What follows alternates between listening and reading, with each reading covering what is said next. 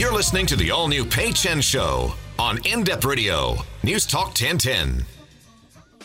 Hey, good evening. Thanks for tuning in tonight. I'm here every Sunday evening until 9 p.m. Let me tell you this. Have you ever just had one of those days where you really wish you could just have a do-over? Like, not that anything tragic happened, but everything seems to go wrong and you just want to do it all over again, have a fresh start. So tell me if this has ever happened to you. You're online, you're on the computer, you are perhaps filling out a form. Maybe you're purchasing a train ticket, bus ticket, airline ticket. Maybe you're doing some online shopping and you're putting in your credit card information or filling out an application or a survey. You're taking your time. You're filling in all of those little tabs. You get to you click the next page, click the next page. In my case, I was trying to do a web check-in for a U.S. flight, which is a couple of extra pages. They want your passport number. They want the address of where you're staying. So, you know, you're inputting all of your information. You're digging out your wallet. You're getting your credit card. You're getting your passport. You're getting the information that they want. You get to the very end where it's like submit, and you see that little wheel, and it churns, and it churns, and it churns. And then you get error message. Try again. So you think, maybe I took too long. Like maybe it timed out because I had to go get my wallet and my credit card and my passport. So now I have it all in front of me. I'm going to do this again, and I'll do it very quickly. So you fill in all the tabs again. You look up the address of the hotel you're staying. You put in your passport number and the expiration date. You get to the end again. You click submit. And it says, error. Please try again. So this was my morning, and you're going to think I'm an idiot because I tried to do my web check-in six times in a row, and I kept getting this error message. Anyway, I'm still not checked in online, so I'll do it the old school way tomorrow when I check into my flight to Chicago. Then I decide, you know what? Forget this. I'm not going to do this anymore. I'm going to have some soup. I'm going to heat up that last little bit of broccoli soup that I made that's in my fridge. So I heat it up.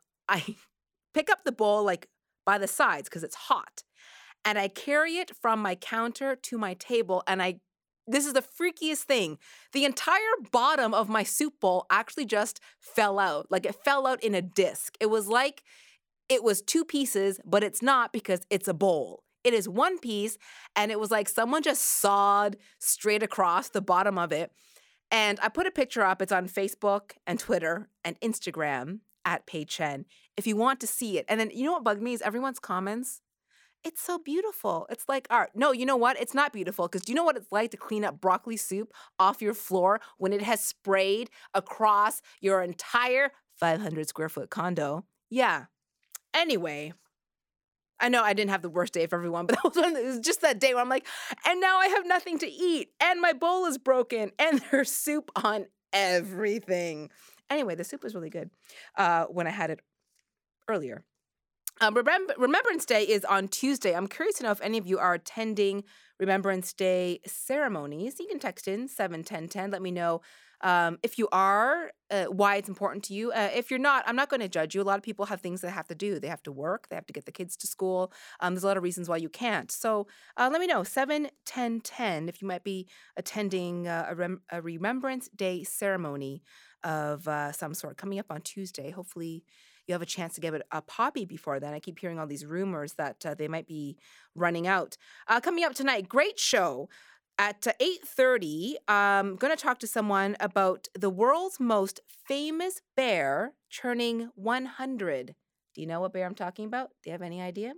The Winnie the Pooh stories were based on a real-life bear purchased by a Canadian soldier. I'm not sure if everyone knows that. You can also check out a new exhibit that tells the story about the Canadian connection behind Winnie the Pooh. So I'll actually talk to the soldier's great-granddaughter about the mementos from her family's history and also the free exhibit that is running for the next month, so you can go and check it out. Also, invites are already being sent out for holiday gatherings and parties, even if you think it's too soon. And make sure you host an event that's memorable in a good way. I'll have entertaining tips and wine pairing suggestions for you later on in the show. Now, at what point do you stop using your barbecue? Maybe about now, when the temperature starts to maybe hover around the freezing mark and we see flurries and awful things like that? Well, my first guest wants you to grill all year round. I have Weber Grill Specialist Michael P. Clive. Woo. He's here to encourage us all to be grilling masters, because that is what you are, essentially. Yeah. Well, right? You're pretty much getting in the making. You'll never know just about everything when it comes to food and the nuances perhaps in grilling. But, it's never too cold to grill. It's just not, I have to say that I, as an avid griller, mm-hmm. I only get more excited as the cold weather comes. It's in the winter time, it's the first path that I'm shoveling to the barbecue. I dress it's up also warmly. A heat source. And it is a heat source. And it's, I don't know what it is, Pay. Maybe it's that smell of that crisp snow that's on the ground, mm-hmm. and that crisp air, and then that scent of smoke maybe coming off your grill. I love the idea of winter barbecue. I like to eat it. I don't necessarily want to stand outside in the cold and do it. But I'm amazed by the number of people who actually see barbecuing as just a summer thing. So, mm-hmm. and then it's always like the hardcore barbecue people who grill all year round. So you're going to help us with a few things throughout the show. You're going to talk about, some great grilling ideas. Also, if people want to have a tailgating party out in time for, what is it, the Grey Cup? Is that the big game that's coming up at the end of the month? That's one. Okay. There's a lot of great games. I was watching some games today. Mm-hmm. But yeah, for sure, we could talk a little bit about tailgating, talk about winter grilling, talk about grilling all the time. I'm sure there's a lot of mistakes that people make that you're familiar with, because you have probably had a lot of trial and error sort of experiences. Yes, your best learning is making your those mistakes. Mm-hmm. But you know what I see when it comes to barbecuing? I see, and I say it all the time, looking isn't cooking. And so when I see that lid coming up every 2 minutes, all that valuable heat escaping underneath that shroud. Yes. Looking Mistake. Isn't cooking. So that, that's just one. I like that. Yeah. Also, want to let listeners know that they can text in a question. If you've got a question for Weber Grill Specialist Michael B. Clive, text in 71010. You can give us a call as well, 416-872-1010, or star talk, that's star 8255 on your cell phone. If you've got any questions about winter grilling, why your burgers are dry and hard as a puck, maybe he can help you figure all of that out. What's your favorite thing to grill? Ooh, it changes. Does it? Yeah. Is it changes based on the season, time of year, or? Well, for a while there, I was inspired by all those great pit masters and trying to perfect some great, smoked brisket and smoked pork. Smoking was sort of the thing I was trying to capture. There's so many little tips and tricks within smoking. Mm-hmm. But these days, actually, it's kind of... my mantra is whatever you can do in your kitchen, you can do on a grill. So these days, I made a great butter chicken, if you can imagine. Really? Yeah. Well, it's the spices that I took to the chicken. Yeah. We grilled it and got flavor that way. Lots of good grill marks. So lots of great flavor come from the grill marks. And then, utilizing the side burner, creating that rich tomatoey thick sauce, very rich and decadent. What kind of grill do you have? Because I imagine that you have something that's really big and fancy. Well, actually, the one that I have a few grills. Mm-hmm. I have charcoal and I have gas cart grills. But the one that I kind of gravitate towards is a Genesis. It's a mm-hmm. Weber Genesis. But it's a Weber Genesis 330. So it's got a side burner. It's not all tricked out with a rotisserie. It doesn't have... lots of fancy bells and whistles, lights, and all the rest. You don't have to have the fanciest one to do a good job. Not at all. I had a little hibachi on a tiny little condo deck for 2 years. Yeah. It was rusty, but hey, it worked. Yeah. The fact is that you were using charcoal, and that is back to basics, old school. I don't know what it is when I smell charcoal in the air. It makes mm-hmm. me think of being in a backyard with my grandfather or something. Yeah. It reminds me of my childhood. It reminds me of camping. Yeah, and you know, that is what we find. I mean, I could bore you with statistics, but I will tell you that we're seeing a rise in people wanting to get out back and do charcoal cooking, grilling. It's got a nice flavor. So you're going to stick around. We're going to talk a bit more about grilling tips. So again, if you want to ask Michael P. Clive a question, you can text in at 71010 or call 416-872-1010. We're also going to talk about winter grilling tips, because maybe a couple of things that you should do differently than in the summer. And also, you know what we should address as well is because there are people who will just want to pack up their barbecues for the winter. Maybe you can give us some tips on how to do that properly and make our lives just a little bit easier. You're listening to the Pay Chen Show live every Sunday night here on News Talk 1010 from 8 until 9 p.m. If you want to catch podcasts of the show, paychen.com. You can always go there, listen to previous shows. And still to come at 8:30, the connection between the world's most famous bear and a Canadian soldier heading off to war. We've got all of that coming up. And my guest, Michael P. Clive, is going to stick around with Grill Master. That's a pretty sweet title, I have to say. It's pretty amazing. Yes.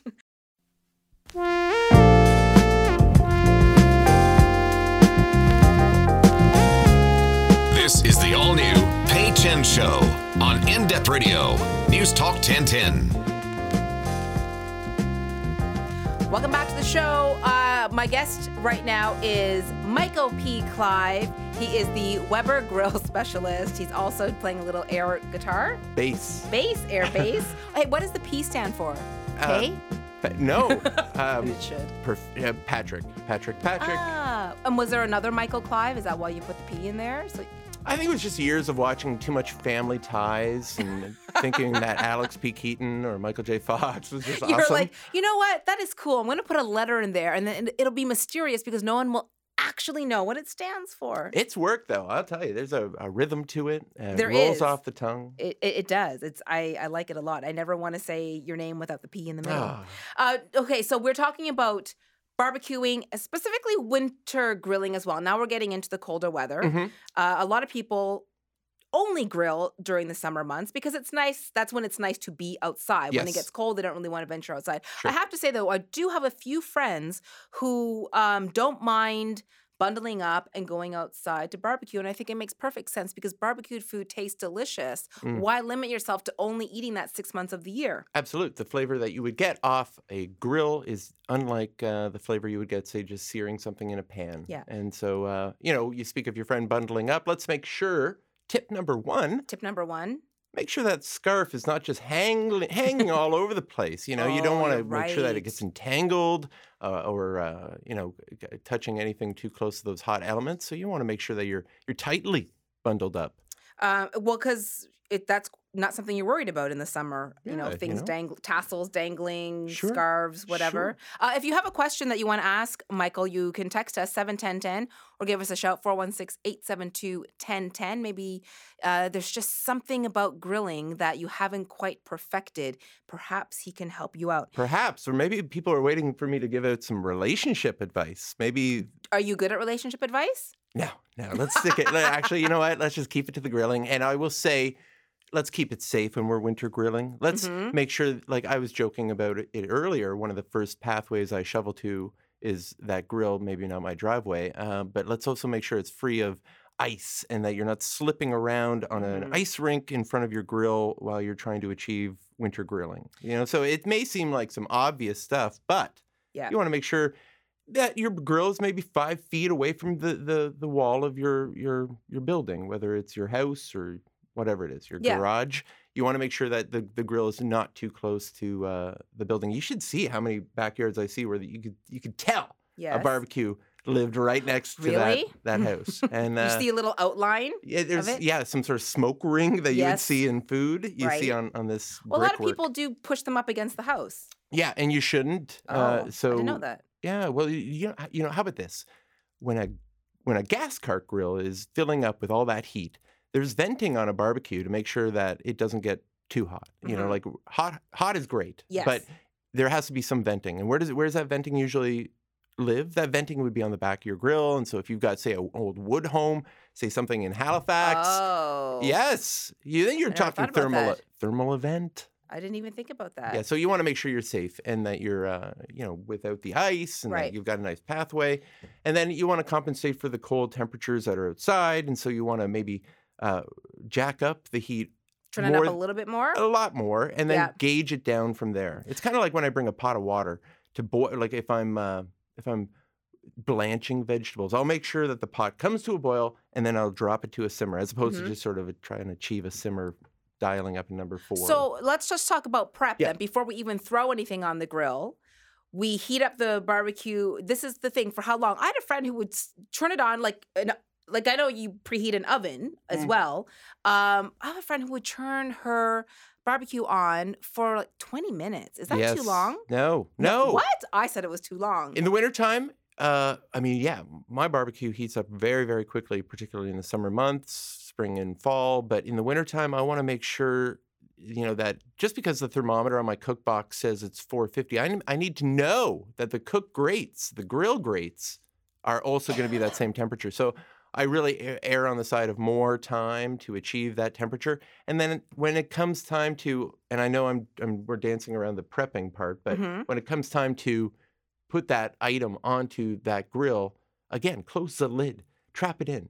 You wouldn't open up your oven door every 2 minutes to see the roast that's in your grill. And so, particularly if you're cooking indirect, we can talk about that, direct versus indirect. Mm-hmm. Indirect would be like if I'm doing something over 20 minutes, a roast. Yes. I would do that indirect. So not directly over top of the elements would I have that item of food. I'd have it jacked up on one side. Close the lid. Now we're, maximizing the heat that's in the cook box and everything's kind of cooking in a normal time. I can't express it enough how much heat you're losing. Every time we open? Yeah, every time. But sometimes you have delicate things and you need to look and you just want to poke it. You have to trust your thermometer and your timing and your instinct. Hey, I know you're an avid terrible griller. I am. No, I don't think you are. But... All right, so how about this? How often should we flip? Well, that all depends, on what it is that we're preparing. If it is a steak, say 1 inch thick, I would only, maybe in the wintertime, I would give that 3 minutes aside for a medium rare. But the most, grabbing tip I can give you here would be flip it to a new part of your grate, one that hasn't just had a steak living on it. You're putting it to an area that hasn't lost all that energy. It hasn't been sucked up into a protein or vegetables or whatever. So when you flip it to a new part, and you're going to get those awesome grill marks. Yes. And we hear it all the time, caramelization. Well, guess what? Grill marks are caramelization, and that is huge flavor. So when you flip that steak, you're not flipping it directly onto the part where it was just sitting. You're flipping it to another part of the grill, like right next to that spot. Word up. Oh, right. I understand this. I'm starting to talk like a pro. Yeah. Should we cut into the meat that we're grilling, whether it be a burger, whether it be a steak? No. Should we be cutting into it to see if it's cooked all the way through? Because some of us are very scared of eating raw meat. Yeah, no, don't. You end up like losing precious juices. It's kind of up there with don't be squishing your burger. Okay, you're not supposed to squish your burger because my friend does it so that a bit of the juices fall and it flares up, and then he's like, that's how you like caramelize it, and you want that fire on it for that split second. Yeah. So he always squishes it a little bit. But then you'll also have that other person who will argue that what you're also doing is squeezing out the precious juices that come from the fats and the natural moisture and, say, any other flavoring agents that you've brought to the party, like minced onion. You're squeezing all that out, and at the end of the day, you might have a drier burger experience than you would if what I like. We argue about this. I love the drippings. Yeah, I love them hitting the flavorizer bars and then enveloping my burger with more smoke flavor. But I feel like with the drippings that come off the burger anyway, I'm getting that. So your friend, is very an astute griller. But there's all sorts of ways to get from A to Z. So in an ideal world, we're not squishing down on the meat and we're not cutting into it. That's right. We're not flipping a whole lot. We're not when it comes to burgers, we're not over flipping. We're not looking, it goes again with the looking isn't cooking. And then again with a steak, we're flipping it to a new part of the grate.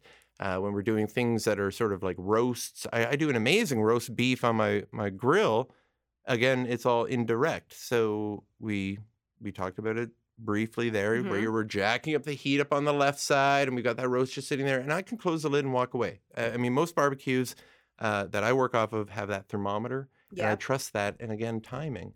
Not to mention, there's so many apps in this world where they offer so much information. Yes. Weber has one where you can go and get a fantastic app where you just, even if you're stunned on what to prepare tonight on your grill, it can help you even decide that just through time and what ingredients you have. And it's pretty awesome. Now, what about the people who do want to put away their grill for the winter? Maybe it's even up at the cottage, and all they did was they threw a cover over top of it. Is there anything you should be doing before you actually cover it up and, you know, throw it into the garage or wherever it may be? Well, you know, if you know in your heart of hearts that you're not going to be tempted by the flavor and the aroma of winter grilling, if push comes to shove and you are going to put that away for the season, then I encourage you to clean it like you would any of your indoor appliances. You know, Pay... That grease management system, the drip tray yes. that we've all seen, that needs to be addressed. Not everyone knows where it is or that it even exists. Yeah. Just saying that some people don't. Well, we need to put lots of importance behind the cleaning mm-hmm. of the drip pan. A lot. You know what? But most people, I think most people probably just decide to put the cover on and think, that's fine. I don't know that a lot of people clean their barbecue before... Important. Let me tell you, you know, you clean it out. You're not going to have any sort of infestation of, say, outdoor rodents. Ugh. You're also staying on top of not having a thermal event. Not to mention, I mean, depending on where you're putting... When you say thermal event, what do you mean by that? Like yes. a fire?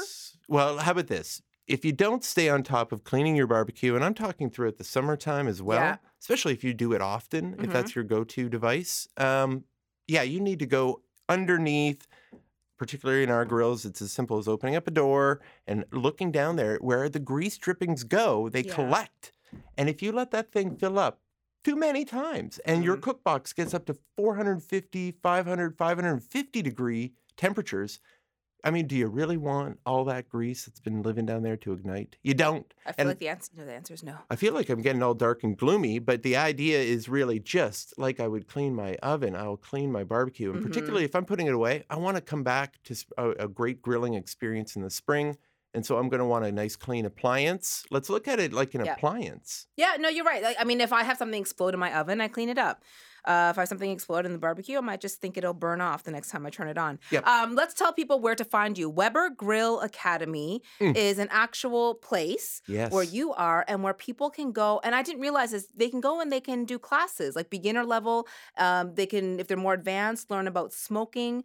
They can do couples classes. It might be a fun, like, group event. So this is something that you do. You've taken the words right out of my mouth. I've just pretty much summed it up. You're well-researched. I am very impressed. So, and yeah, okay, so if somebody wanted to find me, mm-hmm. they would be able to go to Vaughan, right, north of Toronto here, and they would be able to come to a place where like-minded grillers come to be surrounded by each other in a wonderland of indoor grilling. So... This is the only place where you should grill indoors. That's right. And your house. And we spent countless hours last winter and spring, and then in summer we went through construction, and mm-hmm. we built that place where everybody can congregate and learn how to maybe become a better griller. Even the most timid of griller could mm-hmm. come there and feel empowered. And so I will be conducting classes. You just took the words right out of my mouth in regards to the couples class that we have coming up at the end of February. We anticipate that being really exciting, where people are together in that sort of lovely month of lovely bliss, and they are grilling yes. together. And so that's a smattering. We'll have, again, the beginner, the advanced, the smoking class, mm-hmm. and I imagine we're going to have quite a group of people in that class. I imagine we'll see some pit masters. And what I mean by everybody coming together and maybe learning from one another is that everybody has ideas when it comes to grilling and smoking foods. I'm sure I'll learn a few things too. All right. Well, WeberGrillAcademy.ca is where you can go to find out more and maybe learn some of the great tips from Michael P. Clive. Thank you so much for joining me this evening. Thank you. After the break, we'll find out more about the inspiration and the Canadian connection behind Winnie the Pooh.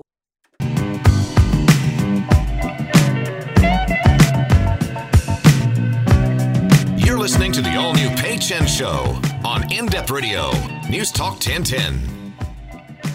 Welcome back to the show. Just a quick reminder that you can always catch podcasts of the show online. You can find it in the iTunes store. Also on my website, paychen.com. I usually get all the shows up there the very next day. Now, there aren't a lot of, I guess, happy stories that come to mind when you think of the start of the First World War back in 1914, but a spontaneous decision by a Canadian soldier at the beginning of the war has had a lasting impact on people around the world. Now, what we know as Winnie the Pooh was actually inspired by a real bear cub purchased by Harry Colburn. He was a Canadian veterinarian and soldier. And Harry's great-granddaughter, Lindsay Mattick, is on the phone right now. Hi, Lindsay. Hi, Pay. Now, this is quite a story. I'm sure one that you've told many times. But knowing that this lovable bear that we know from storybooks and cartoons was actually inspired by a real bear cub that your great-grandfather purchased on a whim is really cool, because it's, you know, it's something that a lot of families and children enjoy just as this fictional character, but it's really nice to know that there's this Canadian connection. Absolutely. It's a story that I think I've been, you know, telling people ever since I was a little kid, and there's always a real delight when people realize that the world's most famous fictional bear actually had an equally inspiring true story behind it. So let's talk about where it all started. So your great-grandfather was actually a veterinarian. He was. He emigrated from Britain to Canada when he was about 18. He went to veterinary college out in Guelph. And while he, after he graduated, he moved to Winnipeg and enlisted when the First World War broke out to look after the cavalry units, and then headed on his way out to White River, and that's where he basically got off a train station when he was en route to Valcartier, Quebec, and there was a trapper there that had killed a mother bear and was selling the cub, and my great-grandfather, I think, realized that the bear cub would not have a bright future if he didn't rescue her. So he bought her for $20, which was quite a bit of money back in 1914, about $500, and he took her to Valcartier, where she trained with the other with his fellow soldiers, and then when they had to go across the Atlantic and over to England, he took her. And while they were in England, she spent about 4 months on the Salisbury Plain with him, and she became quite a, you know, beloved mascot of his regiment at that point. And when they realized they had to go to the front lines in France, and he knew it would be dangerous for her, it was then that he took her to the London Zoo. So just let listeners know who just tuned in, I'm talking to the great-granddaughter of the Canadian veterinarian and soldier who bought the bear cub that went on to be the inspiration for the characters that we've known as Winnie the Pooh, and the books and stories that have been inspired from this bear. And I think it was just sort of being in the right place at the right time for this poor little bear cub, because it just sounds so strange, I think, in today's in our lives now, to think that I just got off a train station and there's a man selling a bear cub. Like, it's something that's sort of... Exactly. It's one of the parts of the story that has always been kind of fascinating to me is, here he is, he's in his early 20s, he's headed off to war, he has no idea what war is going to really involve, and he decides to, buy a bear cub en route. And it wasn't cheap. I mean, it was $20 at the time, and like you said, I mean, that's if you were to do the conversion of, you know, it's a few $100s. So that's not like, you know, flipping somebody a toonie. No, exactly. It, I don't know, it must have been sort of a moment in time where he just realized it was the right thing to do.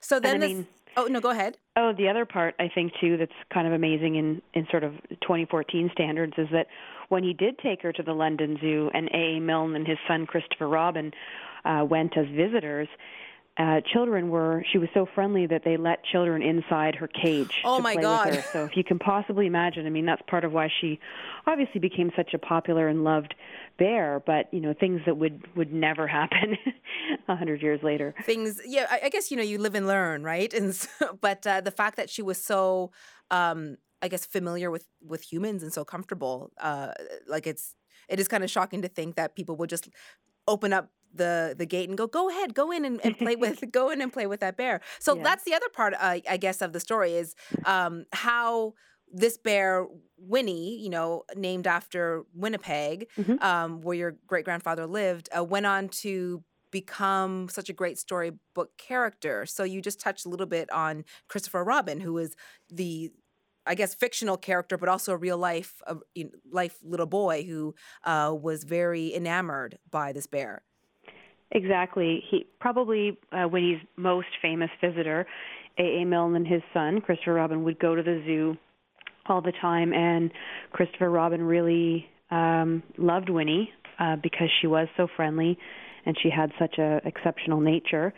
And when he had a series of stuffed animals, one of which was a bear that was called Edward. And I think because of his affection for Winnie, he renamed his bear Winnie the Pooh. And that's where his dad took inspiration for his character's name. And then the rest is history, I guess. Exactly. The rest is definitely history. So let's talk a bit about this exhibit that's at Ryerson, and it's free for people to go check it out. Tell me what's down there. It is.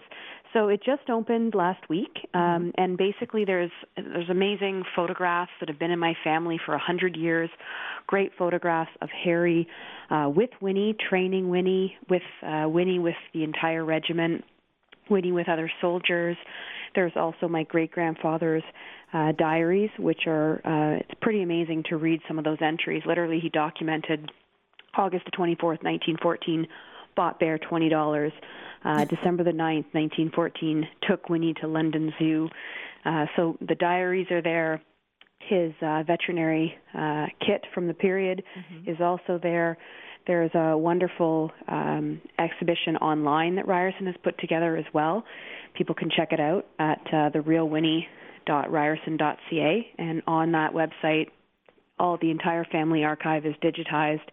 There's a wonderful interactive site where people can get familiar with this story. They can actually see interviews with someone who would talk about what would you do to train a bear, what was the role of horses in World War I. So they've done a really amazing job, and I definitely encourage people to check it out if this piece of history makes you as curious as it has certainly made me throughout my life. And it's so amazing that, we are, I guess, marking the 100th anniversary of the start of the First World War. And so, and that being sort of the anniversary of celebrating, I guess, this famous bear. I know that you were recently on a trip to the UK. Is that correct? That is. I had the opportunity to go with the National Arts Centre. They brought the National Orchestra on a tour of the UK to commemorate the outbreak of World War I, and it was an incredible experience. So I had the opportunity to, first of all, take in these incredible performances by our National Orchestra, but also to talk to people in the UK about my family story. I had the opportunity to visit the London Zoo, where there's a statue of Harry and Winnie. I had the opportunity to go to one of the concerts was in the Salisbury Cathedral. So I actually got to visit Salisbury for the first time, where my great-grandfather spent about 4 months training before heading to the front lines in France. So it was a really incredible opportunity for me to quite literally retrace his steps. Yeah, I bet. Well, that sounds amazing. And I think it's so great that this exhibit is going on right now. So it's at Ryerson University, and it's where people can go and take a look at a lot of the photos that have been in your family and the diaries and the letters, but also online as well. So the website, therealwinnie.ryerson.ca, right? Perfect. Got it. Great. Thank you so much for your time, Lindsay. Appreciate it. Thanks for having me on. Take care. Lindsay Mattick. She's the great-granddaughter of Harry Colburn, who's the Canadian veterinarian and soldier who just happened to buy a bear cub on his way over to Europe to enlist in the war. And I guess the rest really is quite an amazing and memorable story for a lot of people. Coming up after the break, some tips and ideas for hosting your holiday get-together. You're listening to The Pay Chen Show here on In-Depth Radio News Talk 1010.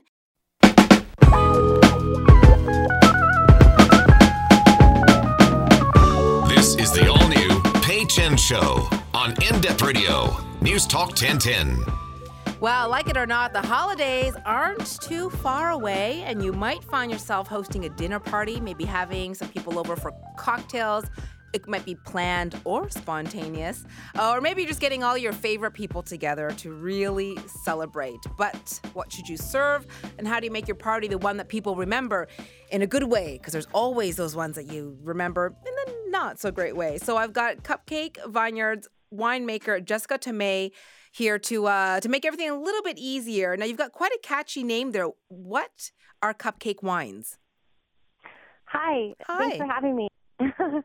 Cupcake Vineyards, we're based in California, but we're actually a globally grown brand as well. So we have, I know in Ontario, we have our Chardonnay, our Cabernet Sauvignon, and our Red Velvet, which are all from California. Mm-hmm.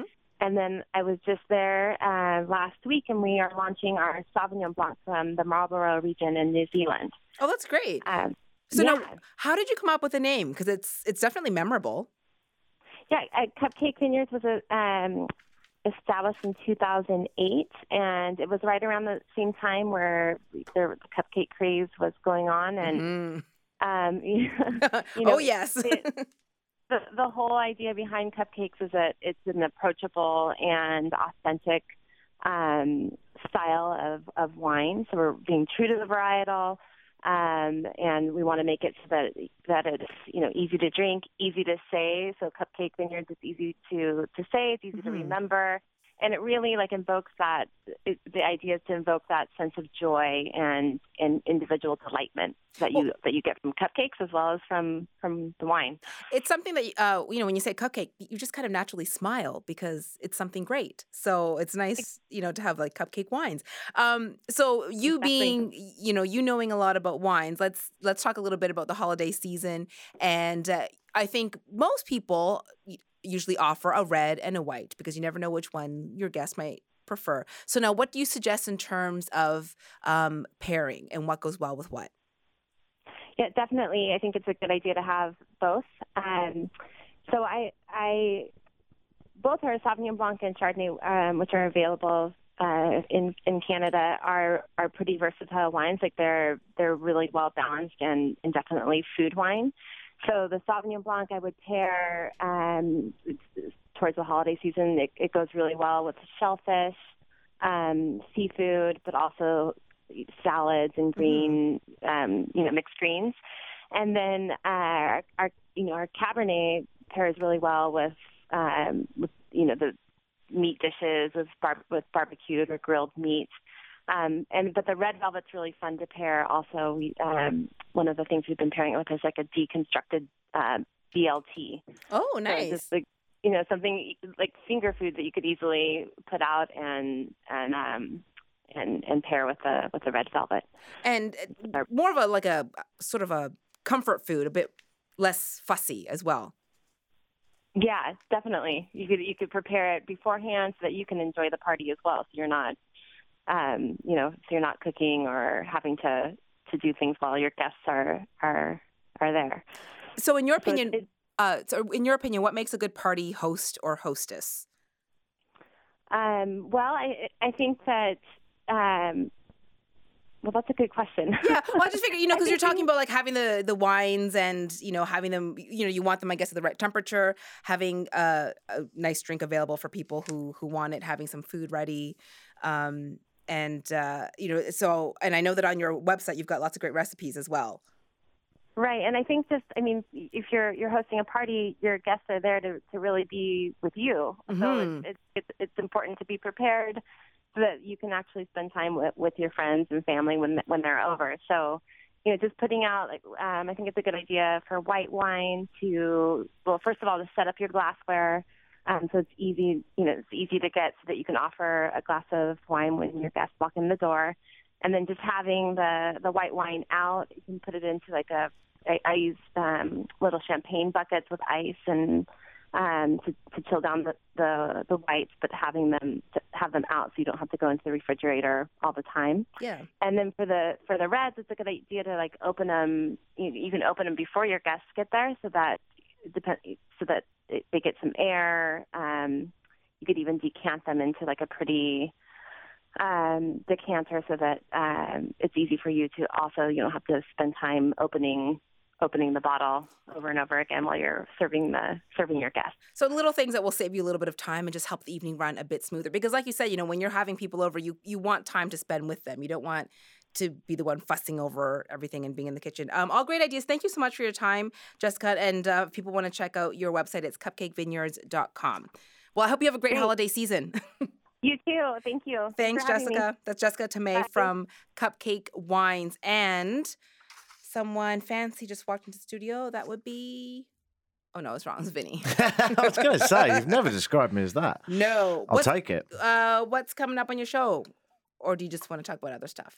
Talk about other stuff. The show's going to be good. Yeah? Yeah. That's all you need to know, everyone.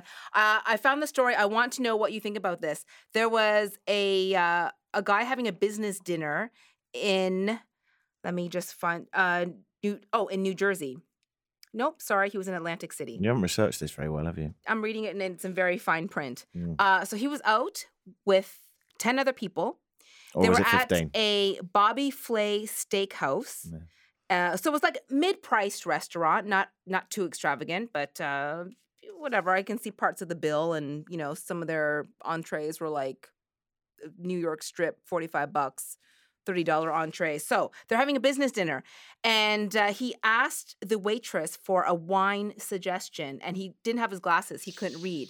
So she picked one out. She said, well, I suggest this one. It was a 2011 Screaming Eagle. That means nothing to me, but for anyone who knows wine, this might mean something. And he said, how much is it? And she said, $37.50. So the table agreed, yeah, $37.50, that's a reasonable bottle of wine. Mm. Let's get it. They get the bill. The wine was $3,750. So he said they all of them nearly had a heart attack, which I believe. Yeah. Because who normally spends $4,000 on a bottle of wine? So they disputed it. They said, you know what? Absolutely. She was misleading. Yeah. We asked for her suggestion. She picked this one out. And she said $37.50. Yeah. The restaurant, though, here's the thing. The restaurant said they did not make any mistake. It was his error in accepting the suggestion. Right. However, they did drop the price to $2,200. Forget it. Not paying it. They had to pay it. I'd go to court about that. In a court, I would be very surprised if that wouldn't stand up because, really? Yeah, on account of the fact she didn't say the number correctly. The only way that it might not work in his favour is if the lawyers put a good case together with the fact that you should check everything on a menu. But who does that? But this is the thing: is the restaurant was like, sure, we'll lower the price to $2,200 is that all? For Great. The bottle of wine. Nice. Thank you, Bobby Flay. And the other travesty here is that they didn't even savour that wine. They probably downed it. There's probably one fella at the table that didn't even have a glass. How does he feel about his bill? But you know what amazes me is I can understand the argument that, he okayed it. But I feel like no matter what, if you are working in a restaurant and you're about to suggest something, a menu item to someone that is of such a high price point, you would, even if she said it's $37.50 and he said, okay, because I don't have my glasses, I would say, are you sure, sir? This is $3,000. Exactly. Let's do a role play right now. You be him and I'll be the waitress. I don't know anything about wine. Could you just suggest something for us with our $40 steak? There's a $40 steak, so obviously you're obviously not want much more than $100 bottle, are you? We've got an American Eagle, whatever it's called, which I wouldn't dream of trying to sell you because it's nearly $4,000, and that would be insanity. And despite the fact I want a tip, that I'm not going about to do a perverse wrong course of action on you like that. So here's a reasonable Canadian from a Niagara region that I bought down the old wine rack for $20. Mind paying $40? Cheers. There you go. Well, anyway, they had to pay for it. I mean, it's kind of a done deal, basically. Yeah. The story's out. They had to cover it in some way. Isn't that crazy? Though? Imagine insane. Going out and you're thinking maybe dinner will be, it's a business dinner, maybe it's $100 per person because your entrees were less than $50 and you're going to share a few bottles. You're a bit of a wine. Wineaholic, if that's not too disastrous a term. No, it just doesn't sound right when I say that, does it? You enjoy wine a lot. It's a much more polite way of putting it. What's the most expensive bottle you have personally ever bought? Well, it's different in a restaurant and at the LCBO, because in a restaurant, it's like 3 times the price. Yeah. And I don't actually usually have more than a glass of wine when I'm out. Okay. What would be your limit then on a glass of wine in a restaurant? Oh. Where would you say, no, I'm not doing that? You know what? I accidentally bought someone a $20 glass of wine. And it was like a half a glass. Ooh. Because it was a friend of mine and she had a bad day at work. And I said, you know what? We're out on a patio. I said, I'm going to get you a glass of wine. What do you want? She said, I'll just have a glass of the red whatever. And I don't know a lot about wine. And whatever the bartender said, just a glass of a red. And then it was $20. And it was like half a glass. That was disappointing. Goodness knows what would have happened if you got the bill in America. In America. Yeah. Thanks for tuning in tonight, everyone. Paychen.com is the website. You can also find the podcast there. Vinnie White is here until 10 It's going to be a really good show. I won't tell you what's coming up, but it's going to be really, really... Oh, that's a bit much, isn't it? It's going to be quite good. Okay, it's going to be... It'll be okay. It'll be possible. Have a great night, everyone.